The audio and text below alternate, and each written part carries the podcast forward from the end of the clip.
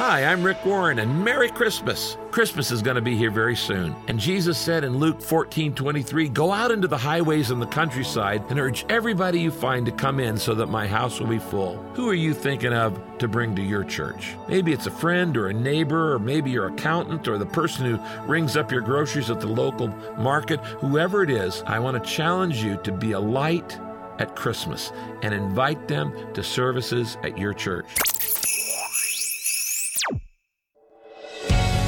This is Pastor Rick's Daily Hope, the audio broadcast ministry of Pastor Rick Warren.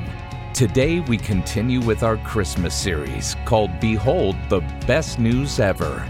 In this series, Pastor Rick looks into the Bible and shares the good news that God really wants us to behold this Christmas. Now, in just a few moments, we're going to tell you how you can get a copy of the brand new Daily Hope Prayer Journal a great resource that will help you tap into God's power and presence as you discover the keys to praying with passion and purpose. Go to PastorRick.com to find out more or text the word daily to 800 600 5004. That's PastorRick.com or the word daily to 800 600 5004. Right now, here's Pastor Rick with the final part of a message called Radical Love. Now, God has an incredible offer for you. And of course, you've been getting all kinds of Christmas offers all season. You've been deluged by here's how to save this money, here's how you can save this, here you can save that. I decided at the beginning of this Christmas season, I would collect every Christmas catalog I got in my mailbox just add them up. And I got them all, and at the end of the season, I had 114 catalogs. Here they are, right here. It's over 40 pounds of Christmas catalogs that came in my mailbox. Now, I've always been fascinated by these guys who do this target marketing, who they can figure out what kind of catalog you need. And sometimes they're really right on. Now, it obviously didn't take a, a mental giant to figure out the first catalog, which I got this season, uh, was Mrs. Fields cookies. So it didn't take Big Brother to figure out send Warren a Mrs. Fields cookies catalog. So they were right on that. The second catalog I got was uh, Hickory Farms. Hickory, well, that, that's a pretty good one. Uh, the third one, though, by the time they got to the third catalog, they were really off base because it was Follow Your Inner Star American Girl. I had no need for that one. And then the really goofy one, for those of you who uh, don't uh, attend Saddleback regularly, I don't wear socks. And somebody sent me a sock catalog. What a total waste this thing is. I mean, I can't believe a sock company. But anyway, I added up all of the offers that were made to me in all the Christmas catalogs in this season. And I discovered that if I would take advantage of all these offers, I would save tens of thousands of dollars. Now, I'd have to spend hundreds of thousands but I'd, i could save tens of thousands of dollars. But when I decided how much I'd have to spend in order to get the savings, I realized I can't afford the saving. On the other hand, God has an offer for you this Christmas. It's a Christmas offer that you can't afford not to accept. It is the offer to save you. You. For unto you is born this day a Savior Whoever believes in him should not perish. Now, I want you to notice a couple things about this. First, who is this offer for? Well, it says whoever. That means anybody. Look at this verse. Titus, the book of Titus says the free gift, it's a free gift, of eternal salvation is offered to who? Who? Everyone. Notice there's no mention of religion there. It doesn't say this is only offered to this religion or to that religion or to this group or to that group or that nationality. It says this is offered to everyone. Now, friends, I don't really care what your religious background is. You may be Catholic, Protestant, you may be Jewish, you may be Muslim or Mormon or Buddhist or Baptist or Hindu, you may be atheist or agnostic. I don't really care what your religious background is, Jesus still died for you the free gift of eternal salvation is offered to everyone. Doesn't matter at all what your religious background is, because it's not about religion, it's about a relationship to Christ. Look at the next verse. It makes no difference who you are or where you're from. If you want God and you're ready to do as He says, the door is open. Notice he says there, regardless of your ethnic background, regardless of your economic background, regardless of your educational background, doesn't matter who you are, or what you've done, or who you've done it with, or how long you did it. God says, I'm not interested in that. It's all about whoever believes on him shall not perish. He said, It's about what I've done for you. It's not about what you do for me. It's amazing grace for every race. Jesus is an equal opportunity Savior. How do I accept this offer? Whoever believes in him shall not perish. Well, notice the next verse. The Bible says this If you confess with your mouth Jesus is Lord, and you believe in your heart that God raised him from the dead, that's what Easter's all about, you will be saved. Now, the problem with that verse, we don't understand the meaning of the word Lord because we don't, we're not in a feudal system today. We're, we're in a democracy in America. We, we elect our presidents and our congressmen and our senators. So we're not in a world of kings and queens and lords and ladies and your lordship. We don't have vassals and counts and serfs and knights and pages and lords.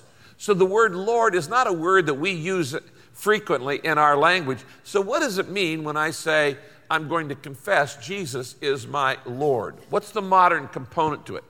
The, the, the, the, the modern comparison is Jesus is my, my manager, my CEO, the chairman of my board. He's my boss, he's my supervisor. He's calling the shots in my life. Jesus is sitting in the driver's seat in my car. Jesus is the pilot of my plane. He is directing it when you say Jesus is Lord, the best description of that is you put on a sign that says, I'm under new management. I'm under new management. See, before I opened my life to Christ, I was managing my own life. Wasn't doing a very good job of it. And because I, I, was managing my own life, so I kept hitting a bunch of dead ends. I had broken relationships, had a lot of stress, a lot of worry, a lot of difficulty, I had a lot of regrets in my life, unnecessary tension. I really wasn't quite sure of what my purpose in life was because I was managing my own life. And at one point I said, okay, time out. Uh, I'm not doing that hot a job with it. I, I think I'm going to go with God because He made me, He loves me, He created me. He knows what will make me happy more than I do. He sent His Son to die for me. He wants me to live with Him in heaven. I think I'll let Him be the manager of my life. Under new management. That's what it means to say, Jesus is the Lord of my life. He says, if you'll do that, if you'll say that, and then if you will believe in your heart, God raised him from the dead. Notice it doesn't say believe in your head, believe in your heart. Why? Because a lot of people miss heaven by 18 inches. They got it up here in their brain, but they don't have it here in their heart. In other words, they have an intellectual understanding of Jesus, but they have no heart or emotional commitment. See, just saying, oh, I believe in Jesus isn't enough. Oh, I believe Jesus died on the cross. I believe he rose for our sins. And I mean, shoot, the devil believes that. But you're not going to find him in heaven. 90, 95% of Americans say, oh, shoot, I believe Jesus was who he said he was. Our whole calendar split into AD and BC by the life of Christ. But that's not enough. What does it really mean to believe?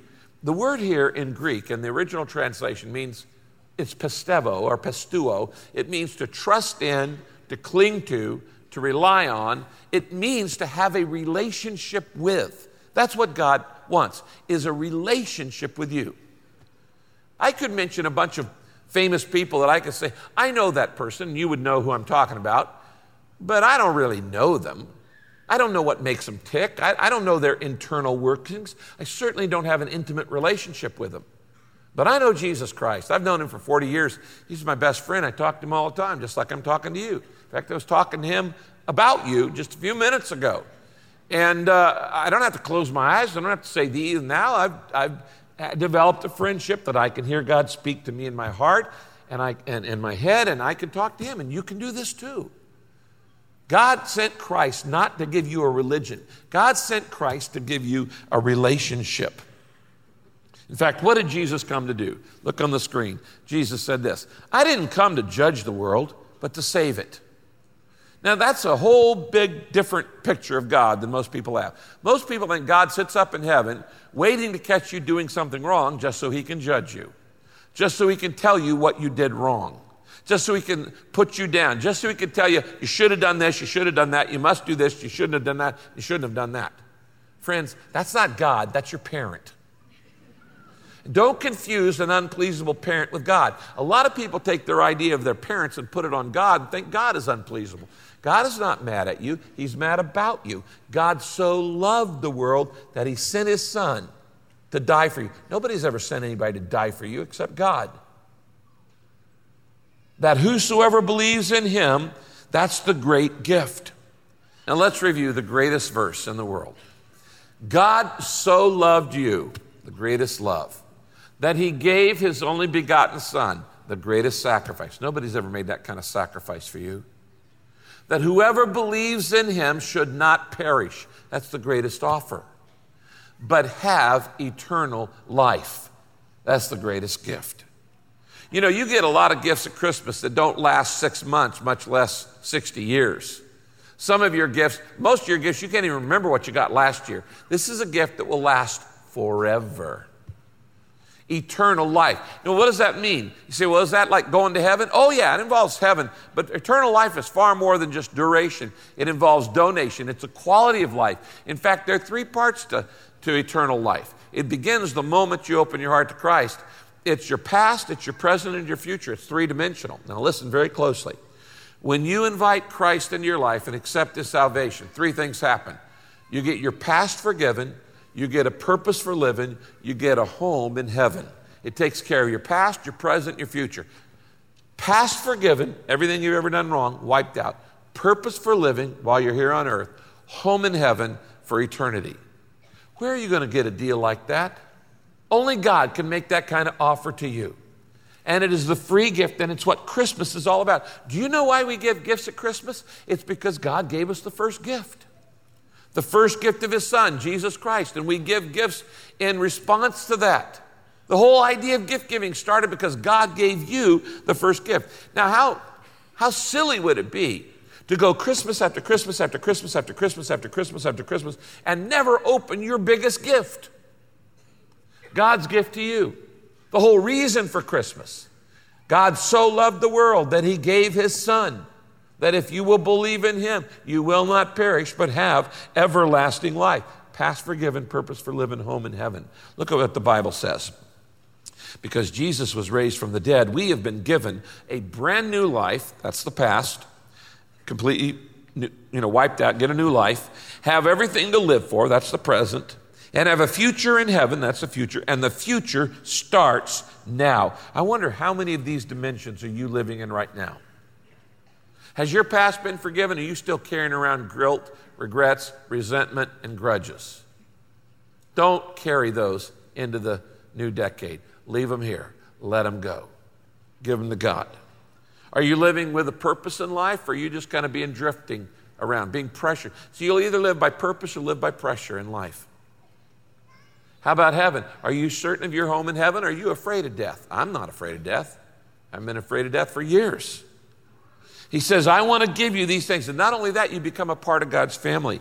The Bible says this God's unchanging plan has always been to adopt us into His own family by bringing us to Himself through Jesus Christ. Now, follow me very closely on this. Everybody in the world is created by God. Everybody in the world is loved by God, but not everybody in the world is in the family of God because that's a choice. God's not going to force you to love Him. You must choose to love His Son to get in His family. And He's not going to force you to do that. You see, when you were born physically, you automatically became a part of the human race. You didn't have a choice. Sorry, you're part of the human race. But you didn't become a part of any specific family till somebody chose to take you home from the hospital. You must choose to be a part of God's family. Now, what would keep me from accepting this gift? Well, there are a couple things. One of them is fear.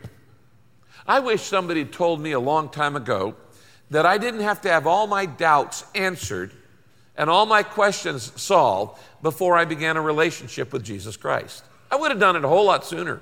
I just didn't understand that. You see, I've been a friend of Christ for over 40 years now, and uh, I read this book, the Bible. There's still a lot of stuff in here I don't understand.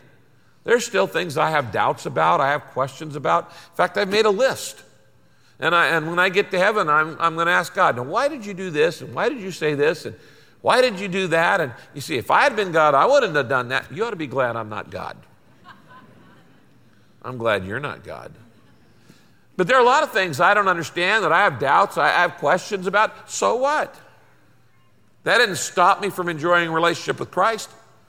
There's not a single other area in your life where you have to have everything figured out before you enjoy the benefit. You certainly didn't understand what it meant to be a parent before you became a parent. I mean, you, you get on planes all the time. I doubt you understand the, chem, uh, the, the, uh, how the, the physics of uh, aerospace and aerodynamics. I certainly don't know how a multi ton engine can fly up in the air, but I still trust the plane to get me somewhere. You don't understand how all a plane works, but you trust it to get you somewhere. I don't understand how right now there are radio and TV waves coming through this auditorium and uh, with sound and pictures, and they're actually going through your body right now. I can't prove it, but they are. But if I have a tuner, I can tune it in, and it doesn't stop me from watching television just because I don't understand how it works. I don't understand internal combustion, doesn't stop me from driving a car. Shoot, I don't understand the chemistry of digestion or taste buds, but it stop, doesn't stop me from eating a Cinnabon. How about if I said, I'm never going to eat till I understand digestion? Well, it's never going to happen. You don't have to understand it all. You just have to enjoy what you got, and over the time, you'll get to understand it better and better. One of my favorite stories in the Bible is this guy who comes to Jesus one day, and he's just an honest guy. And he says, uh, Lord, my, uh, my daughter's sick, and I really, she needs to be healed. And Jesus looks at the guy and says, Do you believe I could heal her? And I love this guy because he's honest, he's authentic. He says, Well, I want to believe, help me with my doubt. That's a classic answer. I want to believe, help me with my doubt. And Jesus says, That's good enough. Bam, and he heals her. Did you know that you can say that today, this Christmas? That gift that's been under the Christmas tree every year of your life and you've never unwrapped it, the gift of salvation, you can say, I want to believe, help me with my doubt. And Jesus will say, That's good enough. The other reason it keeps us from making that acceptance of God's gift, Christmas gift to us, is uh, actually hurt. Because when we get hurt, and everybody gets hurt in life, we typically build walls around us. And we say, I'm never again going to let any woman hurt me. I'm never going to again let any man hurt me. I'm never going to again let anybody get close to me. I'm not going to get suckered. I'm not going to. And we build up these walls. And sometimes we even build up barriers against God. Now, God hadn't hurt you. Other people have hurt you. We say, well, my brother died, so you get mad at God. Or uh, I had a friend who died in the war, so you get mad at God. God didn't cause that. Most that happens in the world is not God's will. That's why we're to pray, Thy will be done on earth. Most of the things that happen is my will, your will, and the will of other sinful people. And all the problems, God's going, Why are you guys doing that? Now, you can stop it real simple take away your free will and everybody else's. But He wants us to have a choice. Let me, let, maybe you've been hurt in a marriage, maybe you've been hurt in a business. Maybe you've been hurt by a friend who betrayed you. Maybe you've been hurt by religion. Maybe by a church. Maybe you've been hurt by Saddleback Church, this church. I'm sorry. I'm sorry if you've been hurt. But let me give you a little friendly advice. Don't ever let the sins of other people keep you from God. That's stupid. God didn't hurt you. Don't ever let the sins of other people keep you from God. You know, Kay went uh, shopping uh, this week for Christmas shopping, and when she came home, she'd been to Macy's, and I, I was interested that the cover of the Macy's bag says, A Million Reasons to Believe. I thought that's interesting at Christmas. A million reasons to believe. But you know, the truth is, you don't need a million reasons to believe. You only need one reason to believe God loves you. He made you, He created you, He loves you, He sent His Son to die for you, and He did it all because God so loved you. Let's bow our heads. Father, I want to thank you for your amazing love for us, for your grace. I thank you that you love us even when we don't deserve it. Thank you that even when we don't feel it, that you are consistent when we're inconsistent. And Lord, there are people here today who know about you, but they don't really know you. They don't have a friendship with you like I do, they don't have a personal relationship with you. Uh, you seem distant, detached to them. So today I pray that they will experience, not just know, but experience your love completely and receive your Christmas gift. Now you pray. Just doesn't matter what you say, just say yes to God. Say yes, you're, you're confessing Jesus as the Lord of your life. You say, Well, I don't know what to pray. Okay, I'll say some words, and if this makes sense to you, you say, Me too, God. Uh, dear God, I haven't talked to you in a long time, maybe never. But I thank you for loving me. Thank you for wanting me. Thank you for creating me. Uh, I admit that I often take your love and the good things you've done in my life for granted, and I'm sorry. And I want to be more grateful. This Christmas, I want to accept the Christmas gift of your Son, Jesus Christ. God, I don't understand it all, but as much as I know how, I want to open my life to you. I want to be under new management. Jesus Christ, I need you to be my Savior because I know I'm not perfect and I could never get into heaven on my own. So I want to ask you to forgive my past. I ask you to give me a purpose in the present. And I ask you to give me a home in heaven in the future. And I want to learn to trust you and love you. Amen. Hi, this is Pastor Rick. If you just prayed to accept Jesus Christ into your heart, congratulations. You're now my brother or sister in the Lord, and you need to tell somebody. And why don't you tell me? Write to me, rick at pastorrick.com. Just email me, rick at pastorrick.com, and tell me your story. I would love to read it. And by the way, I'll send you some free material to help you start in your new journey with the Lord. God bless you. This is Pastor Rick's Daily Hope. We're so happy you've chosen to study along with us today. You know, you can get hope and encouragement from Pastor Rick delivered right to your inbox every day when you go to PastorRick.com and sign up for his free daily devotional. Rick will be back to close out our time today, but first, if you want to make your time in prayer the best it can be, then you're going to want to get a copy of the brand new Daily Hope Prayer Journal. This year's theme Connecting with Jesus, the source of living water. Here's Pastor Rick to tell you more. Do you ever feel like your prayers get stuck in a rut? Would you like to know what God told me to do when my prayer life got stuck in a rut? It was a time when I, I just felt like I was praying the same thing over and over and over. In fact, I was beginning to wonder if God was even answering my prayers or even listening. Maybe you felt that way sometimes, or maybe you feel that way right now. So, what did God tell me to do? Well, here's what he told me. It was such a powerful way to re energize my prayer life, and it was so simple that I want to pass it on to you. God told me to do this. He said, Rick, start writing down what you're saying to me, and then I want you to write down what I say to you. Write down what you say to me, and then write down what I say to you.